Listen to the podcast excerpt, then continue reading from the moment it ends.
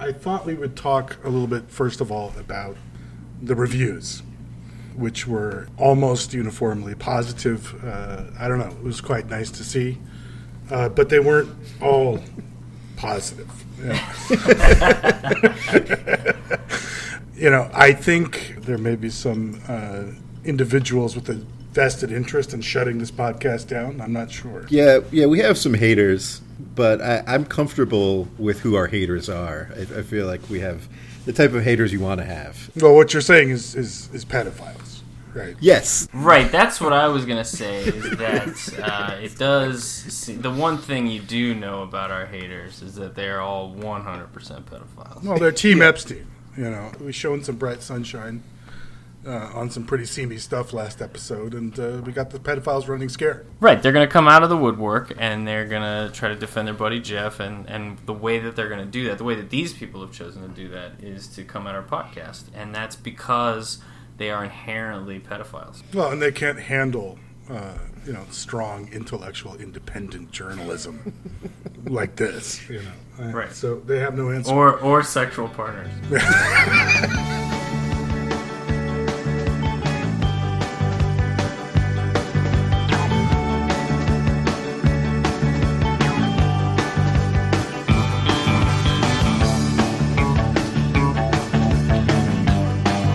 Welcome to the A Lab podcast series. My name is Tarek, and I sit down this time with Michael and Andy to kick off our first true series of the show. The series is entitled Lawyer Brain, and this is episode one Be Like Brett. I hope you enjoy it.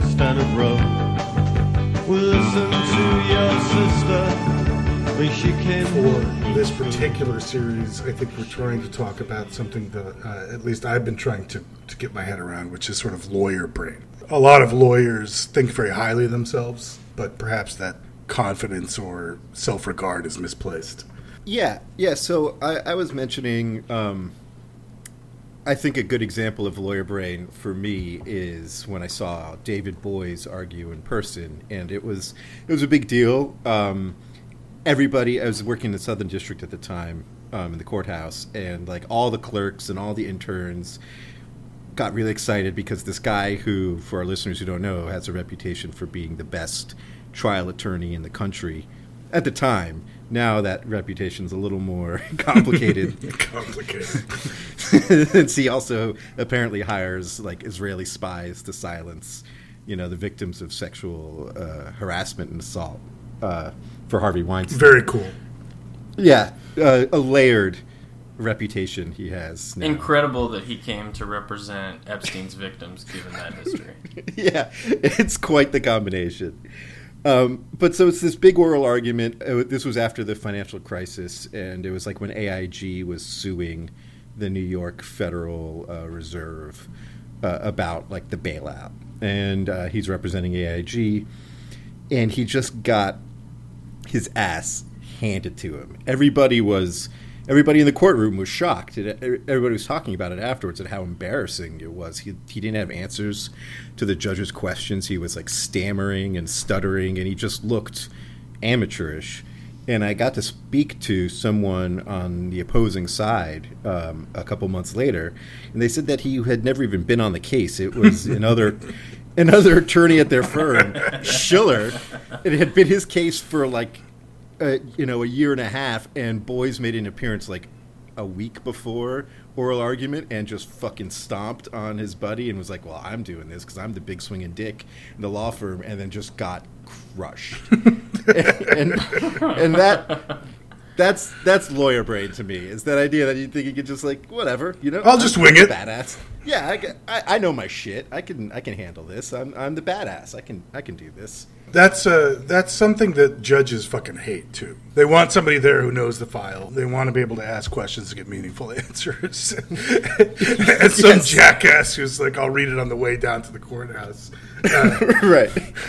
Right. Absolutely. I get the hubris part of it, but I think there's another piece to me that would go to the central flaw of lawyers, and it just has to do with like even when they're even when they are on, and even when they are completely sharp, uh, they're like hired guns, you know. And so there's they're just Yeah. empty shells out for rent, and uh, there's something particularly disgusting about being proud in that situation where you just like have a collar around your neck and you're just working for the interests of the person uh, who's hired you, regardless of whether it's right, without any thought to that at all. Or maybe even worse, you've convinced yourself and you've drank the Kool Aid that like you're completely correct, and whatever I'm saying here has to ha- it must be morally right because I'm saying it really convincingly.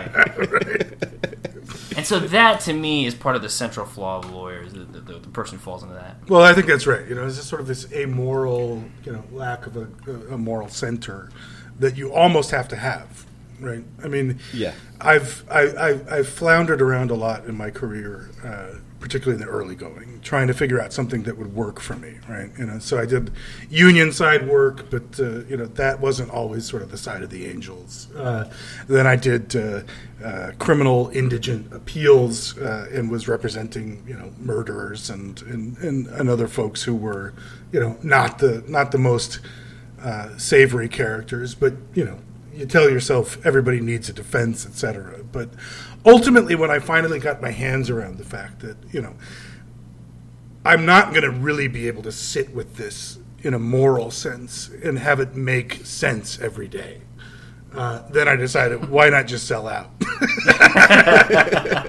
you know, because I don't really give like today. If I fuck up, you know, we'll lose a million dollars or or whatever. But who gives a shit? You know, two big corporations slugging it out. Uh, it doesn't really fundamentally matter in the, in the way that like if you're representing somebody who's facing a, a life sentence uh, and relying upon you to, to kind of bring your A game on an appeal, uh, you know, you can really fuck their whole their whole goddamn life up, right? So, I decided to really embrace the cipher. You know, Yeah, I, uh, you know,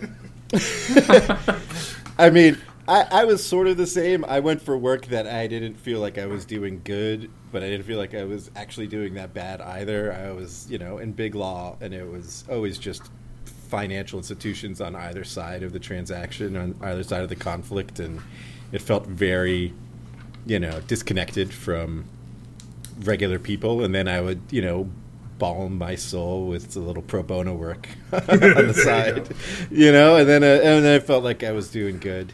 But but really, it was leaving the law that that helped me find true uh, fulfillment.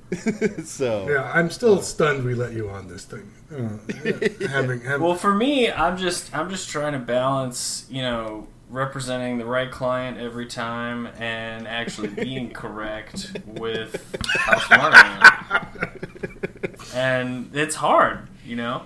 But I would like to say at least that if any ethics board is listening, I 100% disagree with Tarek. So it totally matters whether I win my cases, and I really do take my clients' interests exceed really seriously. If they lose a lot of money, that is that's going to keep me up at night. So you're a philosopher? Yes. Yes. Yes. Yes. Yes. I think very deeply. I think very deeply. I think very deeply. I think I think I think very deeply. In about four seconds, a teacher will begin to speak. I think very deeply. Let us begin. What, where, why, or when? So, Will be explained like uh, instructions I guess- what I thought would be the right place to start is that I don't know about you, but I get a lot of people, um, both in real life and online, uh, who will pull me aside and say, "I'm thinking about going to law school, uh, and what should I do?" And I almost have a set speech uh, that I give, but I was interested to know number one, I assume you get this as well, and number two, kind of what your answer is uh, for people who ask that question of you. so I do, I do get that I do that I do get that question from time to time, and basically, I say like if you can get at, if you can play at the top level, if you're scoring, if you have the high GPA and the right and the right test score, and you're going to go to one of the top schools, like sure, sure, go ahead. Um, you should probably research a lot about what the life is like because um, almost everybody hates it once they get through it. But you could do it. If you can't, and you're just like think, if you're just thinking that you're the person who's going to succeed out of out of a much lower school, I would say I absolutely I would just um, hard stop. I tell you no, don't do it. You won't listen, Yeah. but I'll say that's what I'll say.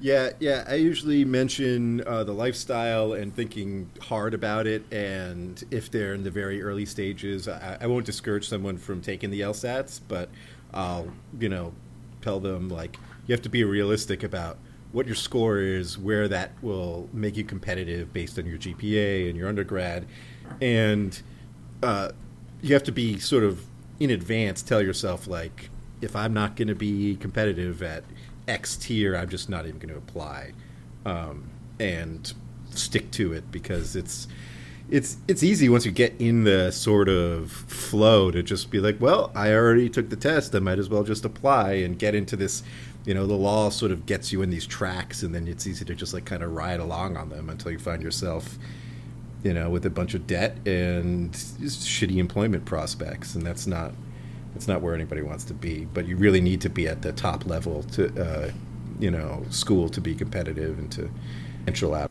Yeah, and I'll, yeah, and I'll say one more thing is that I, I obviously will ask them a little bit about what they're thinking, uh, and if they're you know try to disabuse them of any illusions they might have about Yes. like uh, I'm gonna go work for the ACLU or something, just like no, you're not. Just FYI, you're not. Like No. like there there are people who are gonna work for the ACLU, and uh, one the fact that we know each other interpersonally, well, I can already tell you. you it's not gonna fucking happen. All right, but maybe you're a genius, and, and if you go to like the absolute top schools and get the absolute top scores and are top of your class, maybe. If somebody Yeah. el- if it's not the wrong year where somebody else with a very Right. powerful dad uh, decided that they're taking your spot. Yeah. Okay, so you realize, okay, number one, I just want to note, we did not discuss this ahead of time. Uh, number two, you both sound like a couple of elitist douchebags, right? You, you, you understand that, right? I'm trying to warn them. Yeah. I'm trying to Yeah. warn them. But here's I'm not saying the system is good. I'm just saying this is how it is. no, but here, It's- but here's here's the thing. I went to like one of the shittiest law schools in the country, right? And you could never tell, Tar. my my advice, fuck you. but my advice is exactly the same as yours. You know, like Yeah. I, I find myself Yeah. saying, number one, you know, think very hard as to what the reason you're doing this is. You know, what is the end game and what do you really intend to do with this? Because I think you go in with a bunch of, as you said, disabuse people of certain notions. You, you, you, a lot of people come into this with a notion that, you know, I'm going to do justice, and you know, I don't know what that is, but you know, I'm going to help people, or I'm going to. Was certainly what, what I did um, when I went in, and I thought, well, it didn't really matter where I went to school. I'll go to the school that focuses on public interest, and I'll do public interest, and uh, you know, it's it's incredible the amount of elitism in this profession, even at the Legal Aid Society or at the ACLU or I mean, anything else. especially at those places. Yeah, I mean every single legal job in the country, and I- I'll I'll leave out certain regional firms that that that, that draw from the big state school in their state, but every single job, be it public interest or whatever, is chasing after the same seven people. You know, and I it, I I always feel so bankrupt when I have to tell people this, but it's absolutely something you need to know, which is that that going to the best school, uh, getting on law review, right, getting the right summer employment, uh, and having the resume that's going to put you in the position uh, to be able to pick those jobs is the only way you can really guarantee any sort of control over your career, right? Well, the good news is that I think from now on, I know exactly what I'm going to tell people, which is, uh, in short, they need to be like Brett Kavanaugh. Right? right. Study that man. you know, everything that that guy did, uh, and I, I'm not, you know, I, I- I will make a exception for the almost assured sexual assault he committed as a as a teenager, but everything that he did was exactly right to succeed in this profession. And the fact, Yeah, I'm gonna I'm gonna co-sign that last bit. I don't I don't think that was a good one, but the rest. No, but I will say that. I mean, the, the, and, and we're going to get to this in more detail. I'm not saying that that's a positive, but it certainly wasn't a disqualifier. Right? Unfortunately, no. you know, Unfortunately, and, and, and, No, and that that that I think sort of tells you everything you need to know uh, before you sort of dive into this. profession? Senator, let me uh, let me take a step back and explain uh, high school. Uh, I was number one in the class. And I- freshman. and I thought Let- only no, the no, no, Senate- no, no. I thought only the You Senate got this could up. I'm filibuster. gonna I'm gonna I talk thought about only my the high Senate school. could No, no, filibuster. I'm gonna Let him talk, answer. I'm gonna talk about my high school record. If you're gonna sit here and mock me, We, we, we were, I think we were all very fair to Dr. Ford. Shouldn't we be just as fair to Judge Kavanaugh? Say, I busted my butt in academics.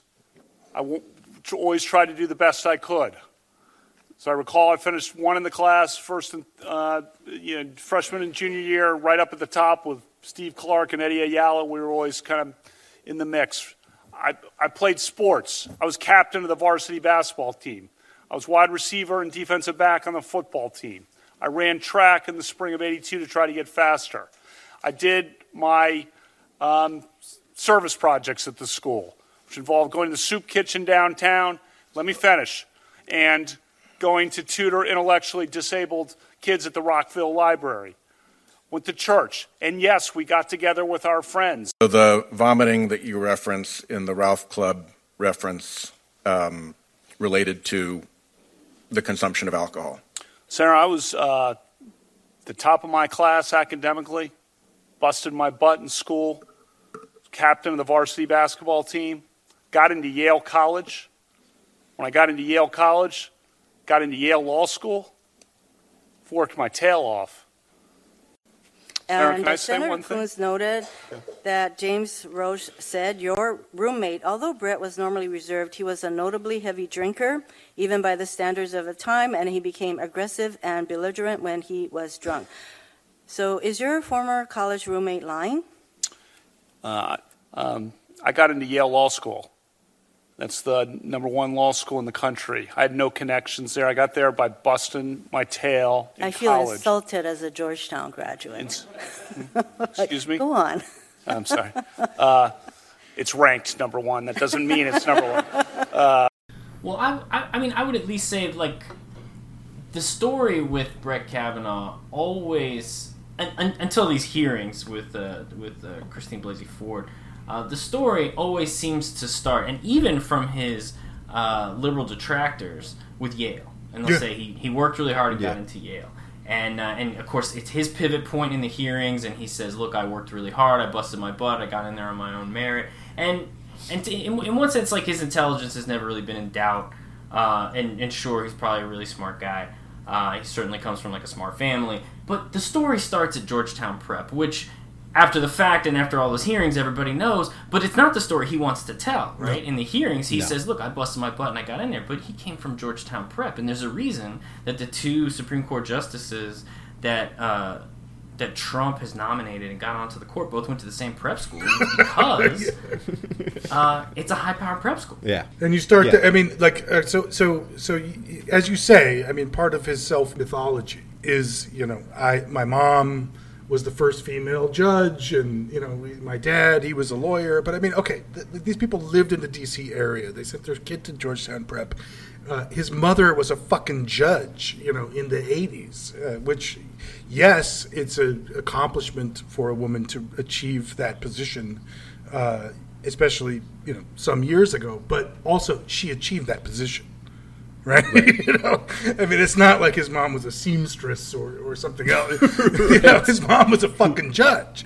You know, Yeah. and children of judges have a huge uh, step up in this whole process, as we'll talk about later. They're soaked. They're soaked in it from day one. They know legal terminology. Their parents talk about it at the table. The two lawyers going back and forth, and so you learn this. All this stuff that you want that you aren't going to even. It's like say you're in law school right now. You don't know anything about practicing law. All you know is like what professors who never practice law think about the practice of law. And uh, but these people, they know all of it. Stuff you won't learn until five years after you get out of school. They they have soaked in in sitting around experienced lawyers discussing things and reducing uh, reducing very difficult legal concepts down to shorthand that they have internalized. And so it's one of the things that uh, also belongs in the beginning of his story because the right after he says, "Look, I busted my butt and I got into Yale," uh, then I got into Yale Law and uh, I was top of my class. You know, I was I was a top performer in my class. We well, no shit. Everybody who goes to school with a kid with somebody who's the kid of, uh, of a district court judge knows they blow your ass out of the water in the exams. They always do. But it, ha- it doesn't have to do with the fact that they're just better than you. But look, they're ready.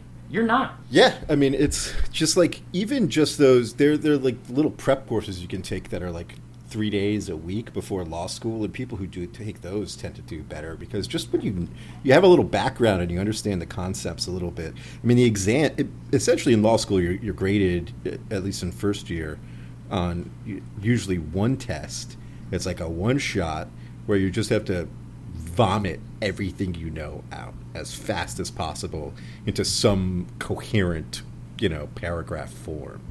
And so the more sort of comfort you have with it and the more natural the language is and the concepts, the easier it is to just like rapid fire shoot everything out and, and get a bunch of points and, and get your A's, you know? And yeah, so if you've been raised with that at the table, your parents talking about it all the time at dinner, it's, uh, it's much easier. But look, he boot, uh, he bootstrapped himself. He, he figured it all out. yeah, yeah. No, I mean yeah. his his homespun stories. I mean, it, it's so weird, you know, this sort of politics of coasting on your personal story, you know. And I, you know, the, the, it's so often done with this kind of ID politics in mind or whatever. But in this case, you know, his homespun stories are like of, of his mom practicing her oral argument opening. You know, like her, you know, she practiced her openings with me before she went and put people in jail. You know, like fuck you. Like that's what so relatable, man. That's awesome. that relatable mom, feel. Yeah, that takes when mo- way back. When mom is yeah. working on her opening statements at the kitchen table with you. God, what a homespun. Uh, you know, just a down home kind of upbringing. But the other thing I, I, will note is that he he at one point in his hearings said uh, he got in there on his own merit right? And I don't know if you guys remember this, but nobody challenged that or whatever. And then later it came out his grandfather went to Yale. Right? right, right, right. So I, I think we've I think we've discerned a few things that if you want to sort of track your career by being like Brett, you know, number one, go to one of the most elite prep schools in the country. Uh, number two, have a mother who's a judge slash prosecutor and a father who's the head of some trade association uh, for lawyers, right? And then um, also have a grandfather who went to the to the number one school in, in the country. Uh, if you have all those things nailed down, definitely uh, consider going to law school. yeah, and and if you are right now a couple of years out of law school and you're not happy with where you landed and you're having one too many drinks after you get home to cope and your relationship's not going so great or whatever, listen, you should have thought about that before you got born. Okay, you fucked up. Just get born in a better family.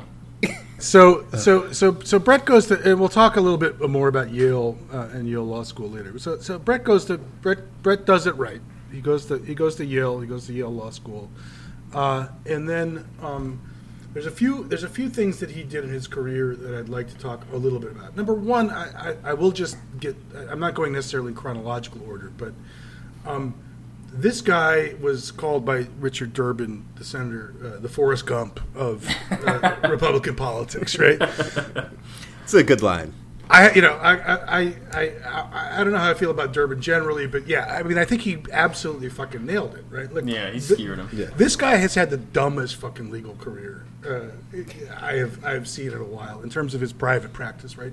He represented Elian Gonzalez, uh, God, uh, which I, I don't want to get too sidetracked on this, but okay, this is a kid who tried to make a crossing from Cuba uh, into the U.S. with his mother. Uh, well, the kid did it. The mom like well, took. Well, he represented the Miami relatives, right? No, no, yeah, but so yeah. Eli, but Elian uh, got on a boat with his mother, and that boat was was was sunk, right? And everybody on that boat died, but like him and one other person, and he was found clinging to some inner tube or something and, and rescued, right? And and delivered to his you know, psycho Miami Cuban relatives. And then in comes Brett Kavanaugh to represent them, uh, trying to keep this kid from going back to a communist regime uh, with his, his father. Right, you right. know, like his, his father wanted him back, and Brett's whole thing was to represent the Miami Cubans uh, in making this kid a, a, a, political football. Yeah, and you know, uh, I did zero Elian research for this for this episode, I will say, but my recollection as a uh, Cuban South Florida resident was that Elian was essentially kidnapped by his by his mother, and um, and he wanted to go home to his dad. He wanted to go back to Cuba, and and so the, it it is a pretty horrific stance uh, to to try to keep him here as a weird political play, uh, just because you know Castro was the big bad or, or whatever. No, and we're still and we're still you know some some twenty years later or whatever like you know still still ratcheting up sanctions on Cuba right but yeah like they're the enemy right so we can't return him to his his Cuban he has to stay here in the land of freedom irrespective of the fact that his actual you know natural father uh, you know is trying to get him back. Uh, this was this was uh, you know again one of these when you think about how stupid American politics are like the Elian Gonzalez case was absurd, right? They they, they did videos with this kid uh, where he they basically put him up on the camera, you know, like talking to his father about how he didn't want to go back and live under communism. I mean, this kid was like five or something, right? Uh, the fucking news was so boring in the early '90s with this shit. Think, I mean, it, it was so fucking noob level. Like the kind of scandals we have now, like we wouldn't even fucking think about it. You know, we got real. we'd be we'd be through so Elian. we'd be through Elian in a day, you know. But, But this Yeah. this dominated the waves for weeks. Yeah, No, but it, and it was one of these things where again you had these sort of these at the, the beginning of the kind of astroturf politics where people were out in the streets with signs, you know, Elian and freedom Right, and all right. this shit, and and who's representing you know these guys trying to keep this kid from his dad? Yeah, Brett. Brett right. of course. Uh, Brett was also in Bush v. Gore. Uh, Right. He, he, he played a role there, and he was also got his start on the Starr team. Just for listeners to clarify, I'm sure you're aware of this, but uh, the he, he's referring to Ken Starr Yep. and the team that investigated uh, Clinton after the Lewinsky thing. Right. Whitewater. Kavanaugh, Kavanaugh sort of infamously wanted um, to explicitly question Clinton on the record about, well, you know, did you come on Monica's face? Sort of like details. You know, honestly, honestly, not- like I saw a lot of live write-ups saying that he was like a really shitty person for wanting to do this, but I I read those parts oh, of people's attempts to take down Kavanaugh with a deadpan face. Like, I'm sorry, I kind of I kind of buy into that. That like, why not? Fuck you. Did you did you bust a nut on her face in the Oval Office? No, this and gets- just and just make him make him say it. Let's see your credibility in front of the grand jury. Fuck you. This gets back to uh, episode one where we talked about uh, when, when do you pull the dick out uh, in the deposition, Yeah. you know? And- well, okay, so I'll say that in front of the grand jury is a slightly different situation than trying to draw somebody out of a deposition. no, but I, I, I think again, I, I don't disagree. I mean, and it, it's sort of tying back to the thesis statement here. This is the kind of horse shit you have to fucking you know, peddle in, right? Which is, you know, let's let's ask the guy about you know how many times he came on the person's face. You know, uh, this this is Yeah. where you find yourself when you're practicing at the apex of the legal profession. And, th- and then you have to be comfortable 10 years later when a Republican is president writing an article saying, like, actually, presidents should be completely exempt from criminal prosecution or even investigation. And you shouldn't be able to question them. They're very busy. Yeah. You know, these presidents, they have a lot on their mind, they have a lot on their plate, and it's just not right that you should. You should not be able to get in their business like that. Well. I think I think know? that that's a really interesting moment in the Kavanaugh career that illustrates a lot about uh, lawyers who are attempting to climb the power chain, and it's that you know what's going on with Kavanaugh there isn't just hypocrisy, although that's the thing that jumps out first. What should jump out is that he's just doing what all of these hacks do, where they once you reach a spot where you are hoping to get uh, on the Supreme Court, and you are hoping for, for a nomination to take you to take you up the power chain to the top spot, there's no way to ever say anything that reins in executive power. You cannot do it, and the reason is that the only person who nominates a Supreme Court justice is the president.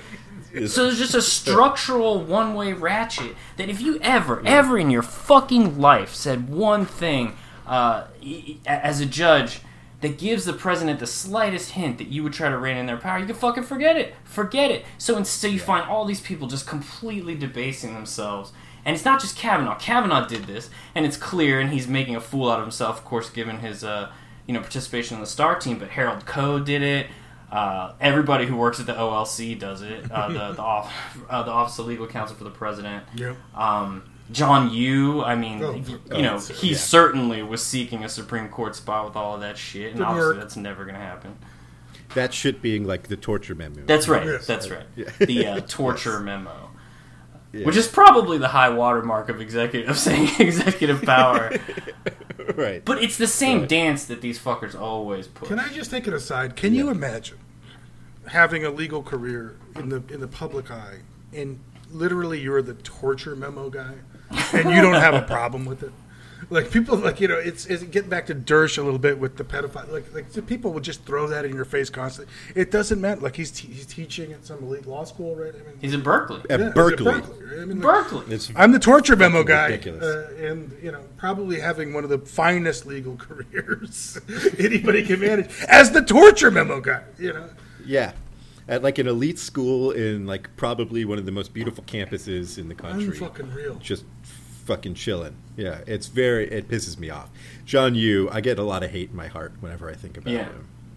But this is but this is a thing that this is a uh, a structural defect in the legal system that means that anybody who's a, who's auditioning for one of these roles does it, and, and even if they're auditioning for lower roles, and just as one example, and cut this if it's not relevant or whatever, but. Uh, Caroline Krass, she bottom lines the Libya memo, the one that says that the Obama administration uh, can go into Libya, and, and it's a it's a it's complete bullshit. If you ever read it, I don't know why you would, but if you did, but the whole point here is that it's it's completely it's com- you can tear this thing apart. It's like tissue paper, but later she's serving as general counsel for the CIA. Right. And do you think you'd ever get that job if you were skeptical about executive po- executive power to accomplish, you know, cross-border operations? Get the fucking never, never. No GC for the CIA will ever have expressed any of that kind of skepticism publicly. So if you have that kind of ambition, or the ambition to go to Supreme Court, or the ambition to go to all kinds of roles in the government, um, you just look, get on the train now, okay? Drink the Kool-Aid. You love this shit. Somewhere in here, and I think he sort of bounced in and out of various statuses, both in private practice uh, and in um, uh, the public sector. He does the other thing that I always tell people to do, which is he gets a clerkship. Okay, well, so so so a judicial clerkship is the one thing. I so I say I say you need to fundamentally do three things. You need to go to the best fucking law school possible. Uh, and if it's not top 14 or whatever it is, whatever the whatever the, the, the current metric is, uh, strongly consider not doing it at all. Uh, you need to write onto law review or get on law review or do some kind of journaling or writing uh, that is deemed prestigious at that institution. And then when you leave, you need to get a clerkship with a federal judge. So there are three layers of federal courts. There's the district courts, uh, there's the appellate courts, and there's the Supreme Court. Obviously, clerkships with the Supreme Court uh, are the sort of highest tier possible, but in clerkships with circuit judges or district judges are also uh, incredibly prestigious, right? And you can basically, I don't know, is, Michael, you got you got you you, you worked at a firm, Uh, a Supreme Court clerk coming out of a Supreme Court clerkship is going to receive a, a bounty of some magnitude. Uh, There's like a three hundred fifty thousand dollars signing bonus at the top firms now. I Right, think, so- last I checked, I mean, if you just uh, just a little, just a little. just something. just right when you walk in the door from having done Yeah. this job, right? Uh, but all the top law firms look for clerks. They do recruitment events for federal clerks uh, in various areas, right? I mean, this is a, a an established track to really be able to write your own ticket in a legal profession. and and you get and you get uh, credit. So like for for the non lawyers, like at the big firms, you usually have to be there for like eight or nine or ten years before you can be considered for partner. And um, and the clerks basically their years clerking count towards those years. So you come in as a third or a fourth year. Um, and skip the shit years as like the first second year associates that just get crap work. They just have to do doc review for 70 hours a week. It's fucking miserable. You get shit on, and nobody cares about you or your hours, and the work is boring. They get to skip that. They do interesting work. They, they write opinions for judges, and then they get paid 200, 300 grand signing bonus and come in as a fourth year associate, and it's like fucking gravy train. Right, so we'll, we'll we'll talk a little bit about kind of how this happens, but for the for the really established tracks, there's sort of feeders for various points, right? So I think Yeah. I don't really know generally a lot about the way the Supreme Court clerkships work, but my understanding is is that there are judges in the circuits who are largely regarded as feeder judges uh, for Yeah. the SCOTUS, right? So uh, Kavanaugh himself, uh, prior to his his elevation, was one of the largest feeders of clerks, right? So Yeah, you'd, you'd, Yeah. you'd got right out of law school, you would apply for a job with Kavanaugh, and like I said, Kavanaugh and every other judge in the country is looking for the same six guys. Uh, Uh, girls. well, you, should- you know, I was going to correct you, but then I remembered. Yeah, no, that guy's a fucking pervert. Yeah, so yeah, in his case, absolutely was looking for uh, the the women in that in that six or seven uh, person pool. Uh, but the but but they're all looking for the same group of people. Uh, and Yeah. and so generally, your track is to go work for a circuit judge if you're one of the top top students, and then follow that up with the with the with the clerkship with the, with the Supreme Court judge. Yeah, and uh, and like Merrick Garland is like the biggest feeder on the quote unquote left, although he's kind of centrist. But yeah, I mean all the all the big names, the guys who end up on, on the court on the Supreme Court tend to be feeders first and foremost before beforehand, unsurprisingly. And so the job of a clerk uh, is an interesting one, right? Because it, this is the other thing that sort of stunned me. Because I, I went into the legal career like not, I mean, I went into law school, not, I didn't know any lawyers. I never talked to anybody. I was like, I don't know what I'm going to do with my life, and I'm an idiot. All I know how to do is talk and write. So this seems like a way I could actually get paid to do those things. So let me go do this, right?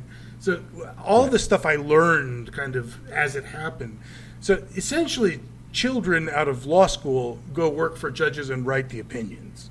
Right. Right. you know, Right. that- that- Yeah. That's part of part of the job is going immediately out of law school and creating law, uh, or at least Yeah. having a heavy voice in in in doing so. Which is a really mean- smart way to run things. Yeah. I mean, as an intern, which was basically you're like a mini clerk. I, after your, I did it after my first year of law school. I wrote opinions. I had seven months of legal experience, and I was writing uh, opinions in the federal district court. So that's uh, it's a yeah, it's great. It was a lot of fun. It was pretty awesome. I mean, for for me, I had a great time. you know, I don't, I don't know about the the virtues of the system overall. I really but- my, my, the the last trial I had uh, in front of a federal judge, she was dozing a little in the midday hours and Doing the it be- Ginsburg. yeah, so it became it became the mission really. It became clear at one point that she was really leaning on the clerk heavily, and so we just started making our case to the clerk directly. You know, right. making sure he had coffee, making sure he was uh, everything was good for him, and uh, and making sure that basically he had a screen directly in front of him showing all the evidence that we wanted to get. and and and something to, to realize um, is that like the vast majority of decisions that get made at the district level cannot or will not be appealed. Of course. Um, and, and the vast majority of appellate decisions aren't aren't brought up to the Supreme Court, and the ones that are, nine out of ten are rejected. So it's like, yeah, you have a first year or a third year law student who's making decisions with very minor supervision from the judge that are like pretty final for the most part. So you can Pretty much. imagine what this does to the mindset of people who uh, are law students and are moderately successful. So you go, you went to a good school, you got you got the prestigious clerkship. Which, if you're at the top school, it's not like incredibly hard to go get one. Um, And now you are like God. You know, established Yeah. attorneys are making their entire case to you because you're the only one in the room that's listening. Well, but that's but that's actually a really good point because what you, these hierarchies and the hierarchical, importance of the hierarchy is reinforced to you at every step of the way, particularly at this level, right?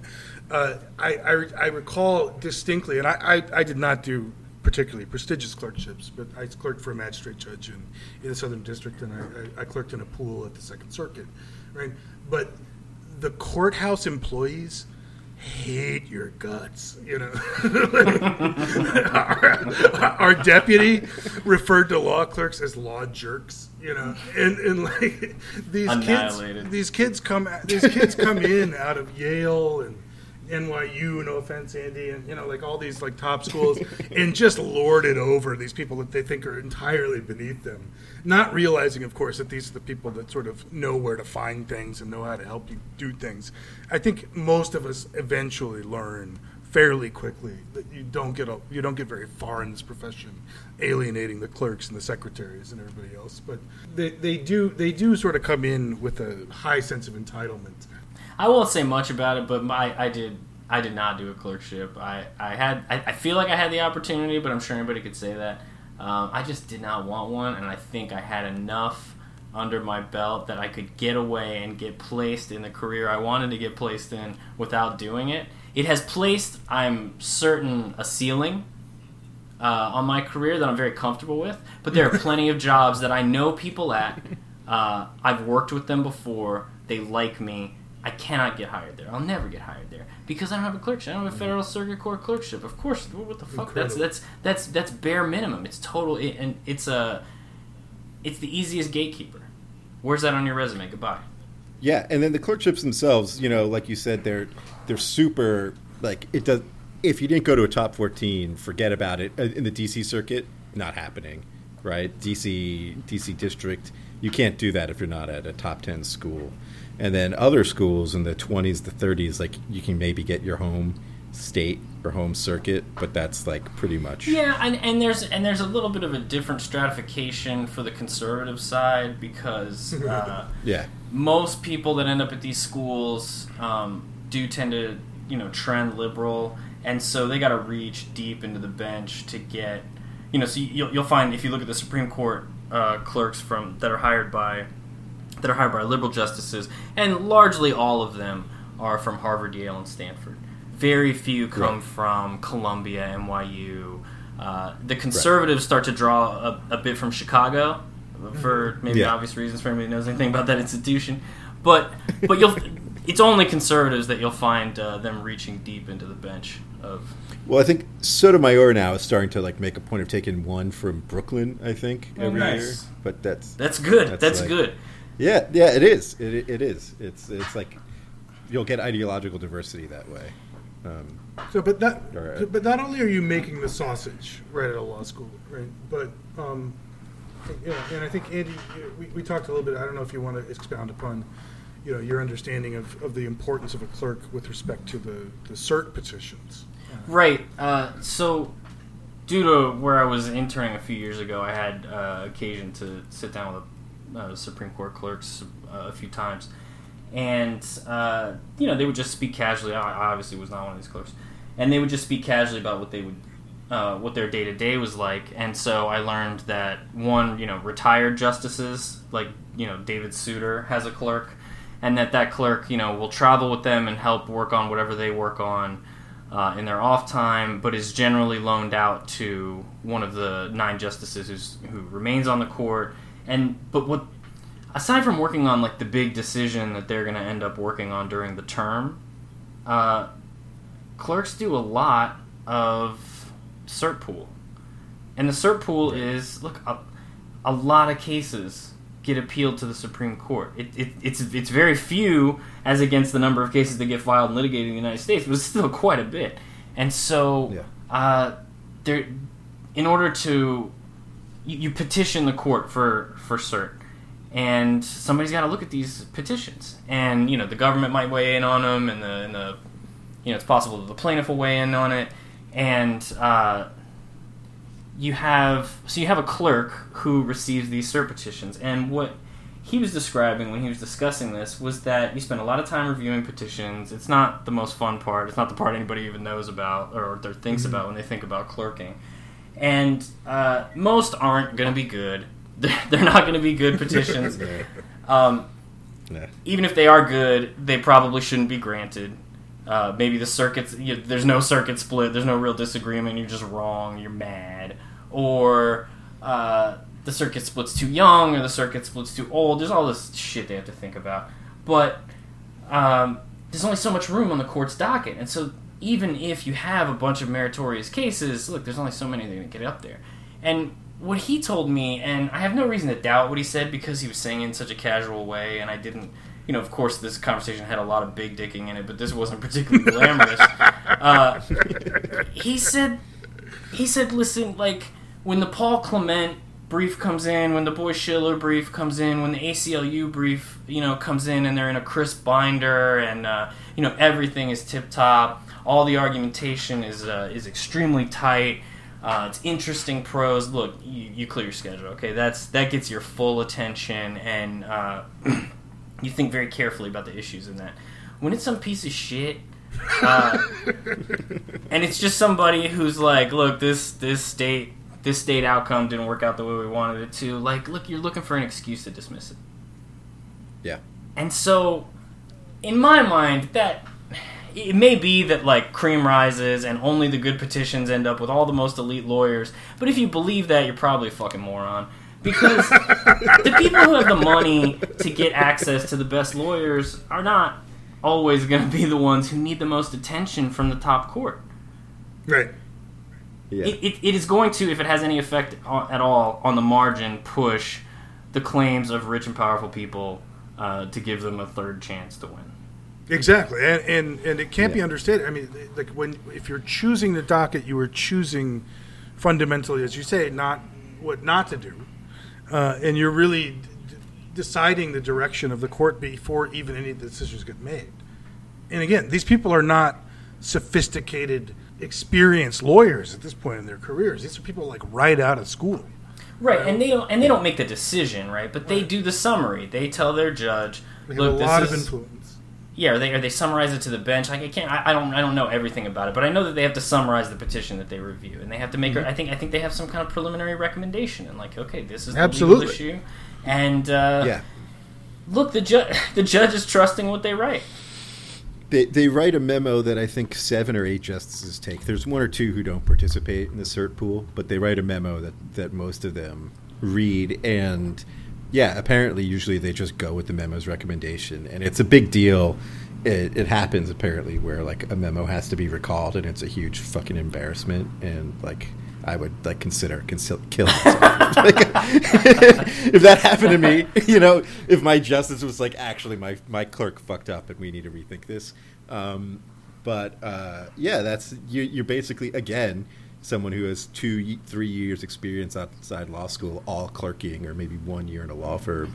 It's like making these calls about like, for the most part, whether or not something's going to get get taken up by the Supreme Court or not. So. But you know they are the best of the best, Yeah. so I, I guess I it trust makes them. sense. I trust them Yeah. implicitly. Yeah, So, so uh, getting back to our hero, Brett, right? I mean, Yes. obviously Brett does the clerkship, right? And so Brett is smart. You know, he's gotten into Yale. He's gotten into Yale Law School. He's busted his tail, um, and so he's he's going to go clerk for a feeder. And at the time that Brett gets out of law school and is looking around for the right judge to get him to the right place, that feeder judge is Alex Kozinski. I don't know that he was the primary feeder of that era, but he was certainly one of the top. Right? yeah, He applies for a clerkship with Alex Kozinski, and he doesn't get it. Right? He he's he's rejected in favor of this guy. I think it's Alex Azar, right? Who who, Yeah. who is a is currently a, a, an administration official, if I'm not mistaken. Right? I think he's at HHS. Yeah, he's the exactly. Uh, Alex Azar takes the job. Uh, highly coveted feeder job where your chances of working for Kennedy at that point are virtually assured. For some reason, Azar leaves after two weeks, like in what I, is described as a jaw-dropping moment. Nobody does this. Nobody, does this. Nobody knows why he did it, but obviously why he did it is because he found out that Kozinski is a disgusting pervert.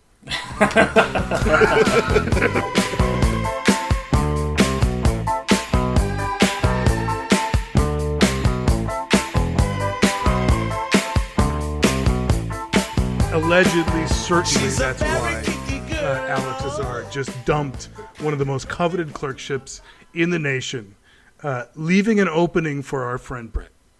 Yeah, he got that email with like a three spread assholes across from Kozinski day four, and was like, "Well, I'm not gonna say here." But he, he, he's a he's a very socially conservative kind of guy, I think, Azar. I was going to say he's supposedly like a religious right true believer type who's like may actually be pretty offended by Kozinski's. Well, the clerkship scrutinious- director steered him fucking wrong by sending him to Alex. yes. Kozinski fucking rules. I was I was reading so much shit about him uh, before we started this. So so Kozinski, it actually is difficult to figure out where to start. So Kozinski has been the subject of an, two major complaints about judicial misconduct that I'm aware of. One is that he sabotaged the security gateway for the fucking court system because he was downloading porn and Napster and shit off of Napster onto the federal court servers. The security gateway stopped him. He got pissed off about this and went in and like rewired it or fucked it up and then went back to downloading porn. and then bragged about this in like the papers, Yes. which is which is fucking crazy. No, so so so Yeah. so, so this guy this guy uh, he was me too'd finally, what in eighteen or something? Right. Like he finally got got, um, Yeah. and this was an open secret for years and years and years and years. The the the administrator, the head administrator of the courts decided he was going to do something about these judges jacking off to porn, to porn. and tried to stop him by putting a firewall up to keep him from downloading like this the most heinous shit off Napster. and he hacks the firewall, uh, and as you say, brags about it. Right? I I, That's I couldn't make out. So so we have this we have this letter from uh, what's his name uh, Ralph Mecham. Ralph Mecham, who is Mecham. fucking mad. He is this this letter is So mad. so mad. and so he's writing this letter, and, and the context of this letter, where he's detailing this, and it's lurid i and long, is that uh, he writes it as a as a test case. Like hypothetically, I see you guys are revising the rules to govern the judiciary and when you would uh, discipline a judge who's in the federal judiciary.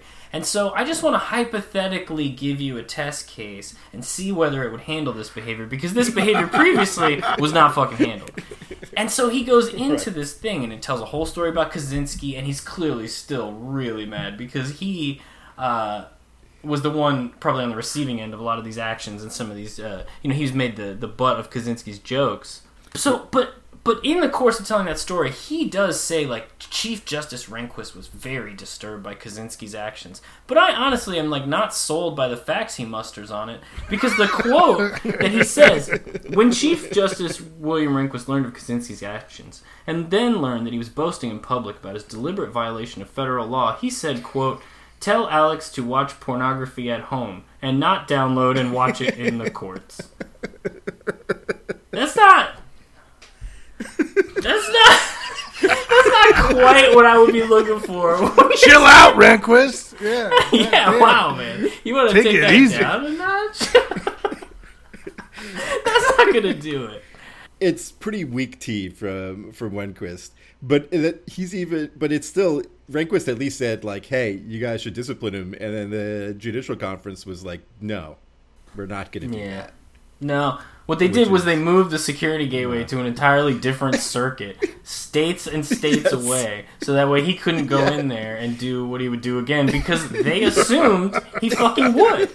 Just gonna take an axe to it, right? Yeah, so, so can you give me some detail on, on, on sort of the, the, the disciplinary history here? Because I, I think it, then we get we get to the sort of the behavior in chambers, but but some of this stuff, at least in this, is how did this 09 order come about? So the 09 one is is pretty crazy. Um, it's actually not about necessarily in chambers stuff though. So what happens with the 09 one is, in my opinion, way funnier. So he It's yeah, amazing. so he's got this. So the, the thing that they're investigating is that there's this Los Angeles Times article that comes out in 2008 in June, and it says, "Look, if you go to alex.kozinski.com right now and look at these addresses, let me tell you what you're gonna see." And it's like women painted like cows, spread on all fours, uh, you know, with their pussies facing the camera, or. Uh, a, A video of a half-dressed man cavorting with a sexually aroused farm animal. Right, a, a, a detailed step by step instructional on how to shave your pussy. Uh, and so this is a website again called alex.kozinski.com. Com. Now, now there's nothing on this website. Okay, uh, it's it's just a directory. And so what happened here, and what they found, so so they get into the facts of like how the fuck did this happen, and this investigating judicial council, what they find is that. Kozinski basically Dropboxed. He used this like cloud storage. he backed up his whole computer, his whole family server, onto this website that they bought the domain for. And he's like, this is a handy way for me to access files on my home uh, computer anywhere. So he would send people links and stuff. So what ended up happening was at one point he sent somebody a link of him doing a bungee jump. That bungee jump link made it around and got posted on a blog. And the blog didn't download the video and then repost the video. They posted the link. So anybody who went to that link discovered that oh, there's a whole directory here. And so when you started clicking on other files, you ended up finding out that this is this guy's entire porn stash. I also I also want to just uh, mention I really appreciate the detail that this was all uncovered because apparently some attorney had like an axe to grind with Kozinski, right? Who was like complaining about like Kozinski's conduct in like a case. I think it was like a family case. Um, and and it's just like he has some complaints against him, and he's like, "Fuck this guy," and he's like, "Well, you know what? I I've been looking into Kozinski, and I'm gonna fucking light him up." This is sort of a kill. You would think it was a kill shot here. Yeah, you would think, but but no. So, uh, Andy, you can Well- continue. You can. Well, I mean, the, the the funniest part is that he Dropboxed everything to the internet, and it's got his fucking name attached to it, and it's just like homeless guy cream pies my wife dot mpeg, and it's these files are just out there attached to a federal circuit judge's name. Uh, it's pretty good. So, but the postscript to this story is really bad, and this is the, um, you think the judicial council is going in on it, but they don't. They don't really do much about it. But what they find is that he discovered this was a problem. Uh, he discovered it on his own eventually because someone was saying, "Hey, I found some cool pictures on your website," uh, and he was like, "Oh shit, those weren't the ones I meant to share with you. Uh, these were just family pictures at the time." But he was like, "Yeah, something must be wrong here. They shouldn't have access to this directory." And he's aware that he's, you know, he's got all these, he's got all his old porn stash in there. And what he does is he starts going through the directory, and I'm just gonna read their file, what they say about it. Having made this discovery, the judge began to open and examine files in the stuff d- subdirectory. Th- That's my favorite detail. His porn folder is named Stuff. to remove those that he thought might be deemed offensive. Specifically, he moved three sexually explicit files that he could recall being in the stuff subdirectory to a separate hidden folder. The judge did not continue removing problematic files from his stuff subdirectory. He admitted that he did not do so because going through the many files in the stuff subdirectory to locate sexually explicit and offensive material was, according to the judge, time consuming, difficult, and tedious, since many of the file titles were uninformative. And there were so many files to review in the subdirectory. So he saw there was a problem. He got through three. He got through three fucking files. And we're I talking gotta, drag I gotta, drop. lie, I gotta, I gotta lie down. and then he fucking yeah, he I looked at three of these and I'm just, I gotta go jack off. I gotta go That's what happened. That's absolutely what happened. He fucking went and jerked off, and then that was it. He never went back to it. And and then and then the end the end of this is uh, he took it offline, and then the judges said, "Well, he said he was sorry, so good enough." Can now, I, can I, at okay, this point, at this point, it's you know we've got two allegations of serious judicial misconduct, and instead of like checking like well maybe we should check this guy's entire file. Maybe we should go look a little deeper and check around the edges and just make sure that this guy really belongs on the judiciary they don't do anything and it's why he's still in the judiciary for 10 years later grabbing women's asses and sending them you know telling them they should work out naked with him and shit like that Yeah, showing porn to his female clerks. Yeah, and I, I, I need to I need to stress one thing serious and one thing humorous. Number one, I need to know that you can type in alex.kozinski.com in your web browser, Netscape or whatever you're using, um, and you'll get to his website right now. yep Right? And it says, "Ain't nothing here." Y'all best be moving on, compadre. Right? it, the thing is, I thought that was just like his his postscript to this, but that was his security strategy. Right? Like, this was back from then, which was like, oh, if anybody, t- they'll just see this and then they'll move on. You know. Yep. Once I see that, I think, well, I best be moving on. No reason to go looking for the porn files that people told me were here.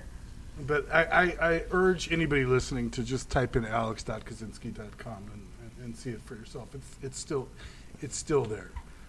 Uh, but yeah, I mean the the the, the, ser- the serious postscript, as you say, is that you know this this guy was a, a open and notorious harasser, uh, and you know to the point of again allegedly almost certainly disgusting Alex Azar right out of a job after two weeks. I mean, it, it needs to be stressed, and I, I don't necessarily know. uh, Well, I do. In the Second Circuit, I've, I've been in chambers. These are not large entities, right? No. These are very small suites of offices where the judge has a, a, a big office and an attached bathroom, and you know the clerks work right outside, and everybody's in, in extremely close quarters. Like, you cannot work in that kind of place and not understand that you're working for a complete freaky perv who's like downloading shit off Napster all day. Yeah. Right? There's no way that you can that you can do that. But but Brett somehow has steadfastly denied and expressed humongous shock uh, that his mentor, uh, Mr. Kozinski, engaged in this kind of behavior. Which, in his defense, it was completely to his advantage to do until it blew up. There was no reason for him to bring it up, and uh, and why would he ever? Why would he ever do that when uh, it was still working for him? And, and who cares uh, about the various uh, clerks that he might have peeled through and um, and harassed when you know this this is the, this is the story that you're fed about about clerkships by professors and stuff that I always I always found pretty suspect is that they would say that like you, this, thi- when you clerk for a judge, uh, it's just amazing. Like you have a lifelong relationship with your judge, and your judge just like they, they're like family. I mean, it's like it's just such a great experience, and they are going to be with you through your whole career, and they're going to give you advice, and they can help you open doors. And you're always hearing this from like professors who clerking's like the fucking only thing they ever did and then they graded onto the faculty and they're like it's really amazing you just have to do it and i never related to any of those people which is one of the reason i uh, never chose a clerkship but it, it's the sort of thing that the reason i tee up that uh, I, I mentioned that is because when kavanaugh says i had no idea there is no fucking way No. No, he knew. He loved it. I'm sure. Like the, the thing is, this guy was celebrated as some kind of like, you know, body badass, you know, kind of renegade judge. You know, for years. I mean, the, the sort of legal press would write about him as oh, he's colorful and you know, like this guy was like an obvious freak. He's an obvious degenerate. You know, everybody knew about it, and yet people sent, you know, young people to work for him uh, as a stepping stone and a gateway to everything a legal career should be. Yeah, yeah. I mean, several years after um, that first allegation, you know, where several years after he was bragging in the paper about disabling the federal court's internet security to download porn, like he still had a reputation on liberal and conservative sides of the of the academia as like if you could clerk for Alex Kozinski, you absolutely should. You'll work really hard, but it'll be a great experience, and he's a feeder, and everybody respects him, and blah blah blah. He had this great reputation uh, right up until he was Me Too. He had a great ep- re- reputation in the legal academy, which is it's just fucking wild. I, I considered applying to clerk. I mean, should have. like, yeah, You would have got some great chain emails. forward, forward, re, re. And the, and the substance of the allegations that came out after he gets me too, and, and, and you can't blame any of these people for not uh, trying to shoulder the burden of taking down a federal circuit judge who'd already survived several judicial misconduct investigations. But the Blatant su- ones, yeah. but the substance of all of these things was like, oh yeah, everybody knows, everybody knows, it's not a secret. Everybody knows, Yeah. including uh, Amy Chua. Yes. And we'll try it with bachelor number one first. Would you please say good afternoon to Rita? Good afternoon, Rita. Thank you. Number two. Good afternoon, flower of my heart. Rita, which one gets the date? Number two. Number two. All right. All right, Rita, your date stands by. I'd like to tell you something about him. As you can tell, he had a slight accent. Actually, it's an honest accent. He's from Bucharest, Romania, and he speaks five languages. Your date, Alex Kozinski. Alex, come on and say hello to Rita, please. Bowling, that's the name of the marble game, and you'll be attending the International Masters Tournament in Guadalajara, Mexico. Yeah. All right, so let's talk a little bit about Yale itself and how it feeds this system, um, and in particular the Tiger Mom. Um, now, Tiger Mom uh, is Amy Chua, right? Uh, am I saying it right? I, I- I think I am. Um, who uh, has a professorship uh, at at Yale, right? and her husband also does, right? She, she called herself Tiger Mom. Well, she wrote a whole book about like how to parent and raise some kind of freak kids who are who you're going to spit into the system and have them come out the other end being Brett Kavanaugh, right? I mean, this is the whole Right. fucking assembly line that these people work on. Right. So in, in any event, like Chua is uh, instrumental in kind of selecting clerks at at Yale, right? Um, does anybody want to talk a little bit about kind of her role in this? Both, uh, I think, in the types of clerks that she would recommend for Kozinski and Kavanaugh, and also sort of her thinking around that. I mean, do you see mean something beyond attractive women in short No, that's skirts? exactly what That's- Yeah. That was that was you know that was her profile for for the the perfect Kavanaugh clerk was was a cutie who who knew how to dress right, Right. and uh, you know chubbies need not apply, and um, men certainly don't need to apply either. And yeah, she's on the clerkship committee, which is like such a big part of, especially at the elite law schools. Like, it's a big part of why you go to Yale, Mhm. right? Is so you can get a clerkship, and so that's a big. Being on that committee is a big deal for her, but that gives her an enormous amount of power. Um, yeah, and then she's also buying in. You know, she she is attempting to uh, increase the institutional power of Yale by placing uh, clerks who will hopefully become Supreme Court clerks, because all of that redounds to the the benefit of whatever institution is placing the Supreme Court clerks. Um, Right. and she's like telling these women i can't remember the exact phrasing but you know all of his clerks have a certain look she's talking about kavanaugh all of his clerks have a certain Yeah. look and they Yeah. don't state exactly what the look is but like you just need to get it now of course in public you know when, when discussed about this she uh, when when this was all discussed she denies it and then she immediately got like uh, some kind of AIDS diarrhea or whatever, just, just shuffled out of the public eye Debilitating until diarrhea. Yeah. Could not take any public statement. right, and she just waited Right. until it was all it all blew over. Now she's making you know she's she's made the I think she's made the rounds on book tours and stuff this year. She's fine. She's posting and tweeting and and she's completely Yeah, she fine. tweet- It's gonna take her a while to recover. And listen, I know that there's that Yale, Yale has said right. We're, we're gonna we have to investigate this. This this advice does not sound appropriate. I'm sure we'll look into it. And uh, and it's funny when you read those contemporaneous articles at the time where they're saying they're going to investigate and like you know, but taking into account the fact that uh, Professor Chua is not available right now as she's you know come down with a serious illness. We have to respect her health and, and her, her needs to heal in this very critical time. Uh, and now all of a sudden she's like up giving like political speeches at like uh, lo- lobbyist groups. Right. Yeah, yeah, it's a, a miraculous recovery from the diarrhea. Right. So this is this is a lesson to you too. Is that you got to do whatever it takes. All right. You got to do whatever it takes. Okay. If you want to be one of these clerks, you dress like a model. First of all, again, be born hot, and then. Uh, and then you gotta you gotta talk straight with your students and explain to them. Listen, just go in there.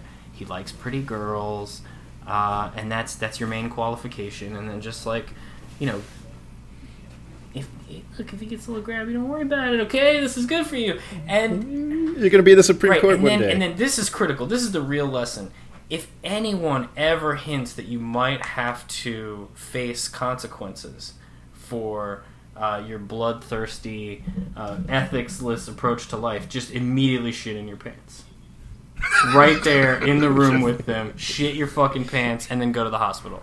Get terminal diarrhea and, and, and to the point that you can't make any public statements. I'm, I'm sorry, I just can't respond right now. These, this is all outrageous and 100% false, and I'll definitely get right back to talking about it as soon as it blows over.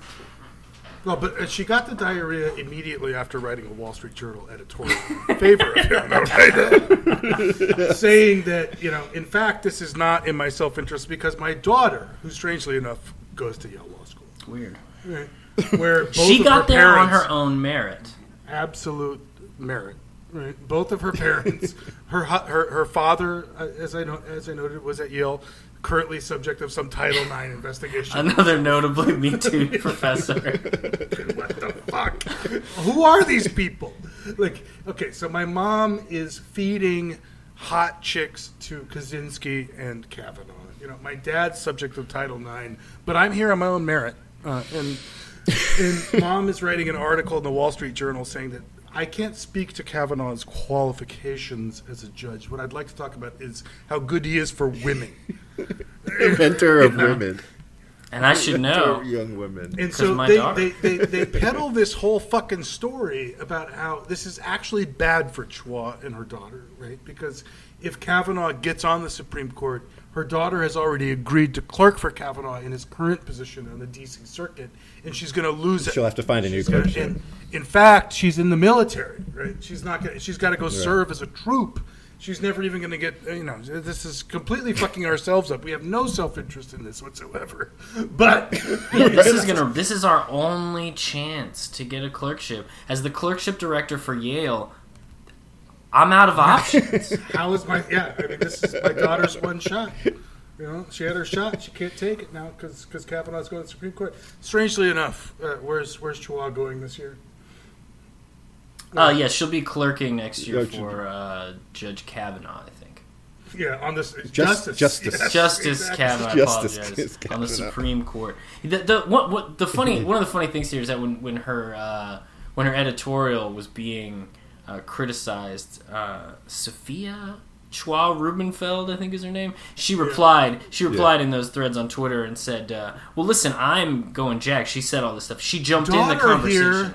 Yeah, excuse me. Yeah. Just FYI, this is ruining me. But now, uh, never mind. uh, I guess I will be a Supreme Yeah. Court clerk. And I just, I have to hit this point here because you guys have brought it up earlier that when you go to a firm and you've had a Supreme Court clerkship and you're coming off of that, uh, you get, you know, a 300K dropped on you the day you walk in. If somehow she doesn't go to JAG after this and goes to a firm, this is as close to a financial kickback as you can possibly get because Absolutely. by granting her the clerkship and then as you you essentially give her the bonus Absolutely, absolutely. Yeah. Who, who is who's Chua Rubenfeld clerking with though?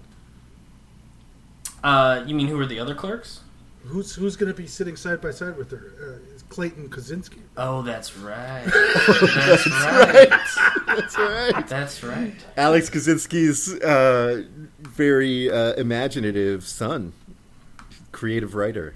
Quite the- Okay, quite the when I creative said that I give like a set st- a stock advice, it's go to top law school, write on the law journal. This guy didn't make it on law journal, right? He was too busy writing fanfic uh, about like you know some guy who's a psychopath, right? Like we, we linked this on the on the uh, on the Twitter, and I, I urge anybody listening to go ahead and click through and read this fucking that that's some serial killer shit. real twist ending. Oh, yeah. one. like a, a- story about a guy who, who who has no morals, is is is utterly evil, uh, you know, acts in self interest at all times, and is ultimately rewarded not only through that, but rewarded even more. Uh, when he Right. decides that he wants to do good, he's urged to actually no be shittier, uh, and you'll get even Right. more. Yeah. It's important for the survival of the world in the universe that he be as awful as possible. Not just self-centered, but like awful To to, honest, other people. it's like im- he needs to be it's malicious. impossible to make anything more of a platonic ideal of what lawyers actually believe. This is what lawyers Right. actually fucking believe about themselves. No, it, that, Yeah. I mean, it, to me, that's the perfect. Clayton is the perfect place to end. I mean, the guy is a clear mediocrity. You know, again, Yeah. I, I, he is the son of an utter pervert. You know, and and and the and the guy behind sort of the first Pornhub, which was run out of the Ninth Circuit. and he has been rewarded with a clerkship uh, with one of the most, uh, you know, sort of. Well, I mean, one of one of the nine top legal jobs you can get, uh, right? Yeah, We're one of the most powerful people in and the he country. clerked for Kavanaugh on the district uh, on the circuit court as well. So this is his second time around. Yeah. Uh, but to note, you know, okay, so we've got Chua Rubenfeld, we've got you know our, our friend Clayton Kozinski, you know, H- Harvie Wilkinson's kid worked for um, Kavanaugh in the circuit. Uh, Alito's kid worked for Kavanaugh in the circuit. It's weird. Um, it's it's weird how all these people are just. I guess it's just quality uh, that comes right through the family. You know, I guess that that must be it. Yeah, I, I, I, I always sort of got into it with these race science people and the, the sort of genetically, uh, the genetics, the eugenics people uh, online, but uh, it does seem that there are some people who just are genetically better. Seems like they were right. Yeah. Yeah. yeah. So I actually think a better place to end, um, and this is is, is RBG. Okay. Because I well, think let's do a jumbo episode. Let's do it. What's that? Let's do a jumbo episode. A jumbo.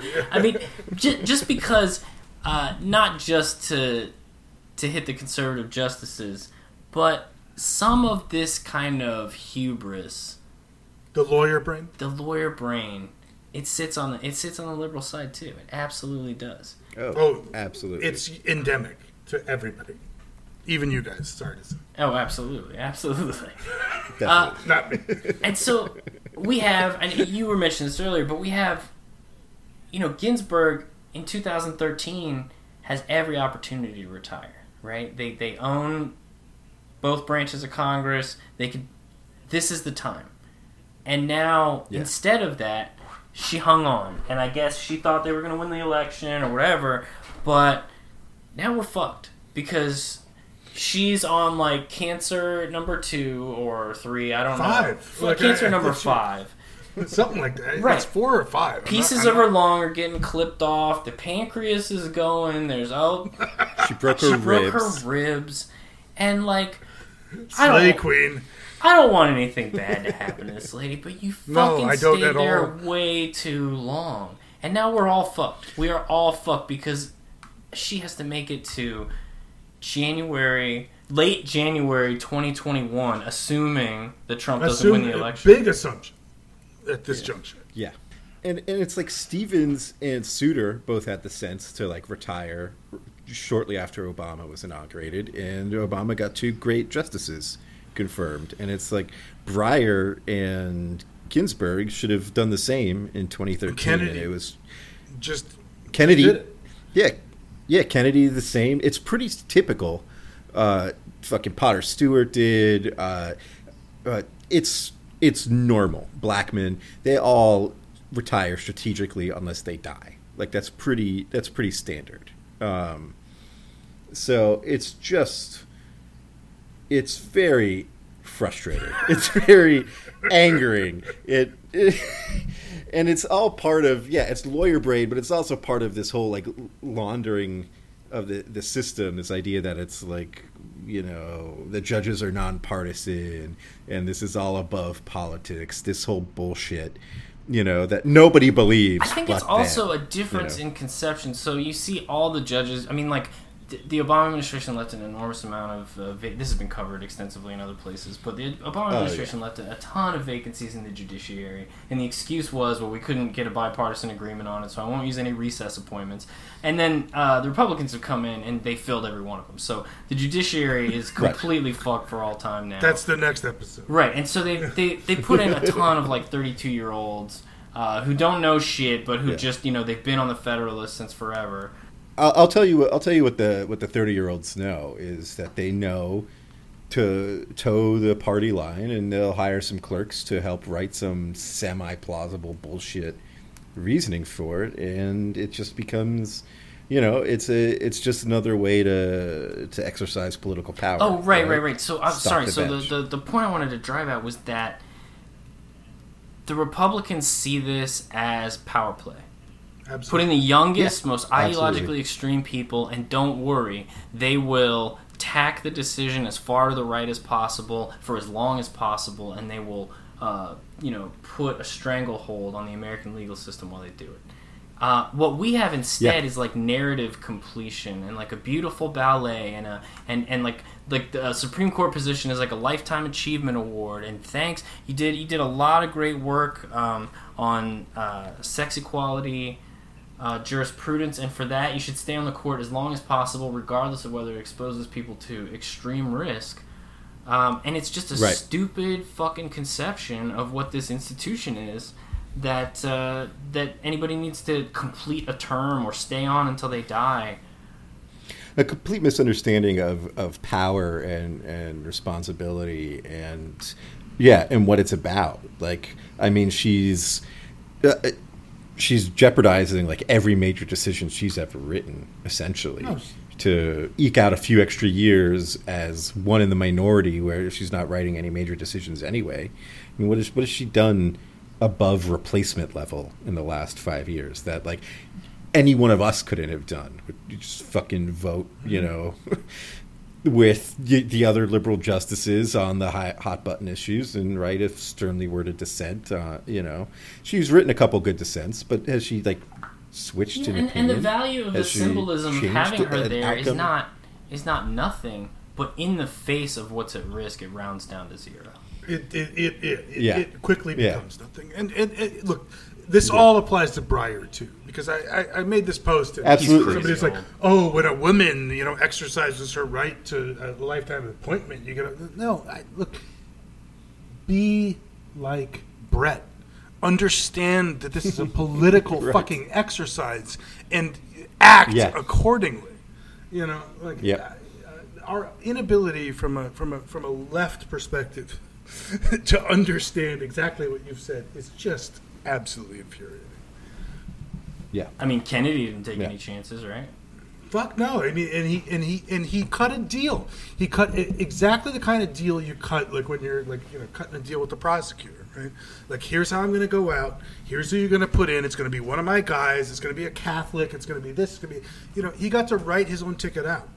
Uh, and she could have done that in 13, and Breyer could have done that in 13, and we would have, you know, if, if, if the Democrats had thought strategically uh, and, and in the way that Republicans think, we would have, you know, a couple of 55 year olds or whatever on the on the bench right now who are going to, you know, be there for another Mhm. 20, 20 years at least. Uh, and that, and that, and now we're looking at not only do we fucking boot a good Scalia death, you know. Uh, not, not only was my joy in the Scalia death completely, you know, fucked over, but we're, I, I guarantee you, one of these two is going to kick, uh, and Trump is going to replace. Them. There's no way that she's making it. And, and the thing is, like, if she dies January 19th, 2020, they will have a new fucking justice in there. January 20th. Yeah, absolutely. Yeah. So good luck. Well, you know, if that happens, then you know maybe twenty Democratic senators might consider court reform as on the table. maybe, maybe that might be that might still be a little a bridge too far for them. Though. Right. So, so what we're saying is that uh, you know, A Lab podcast listeners, uh, there are high-powered rifles.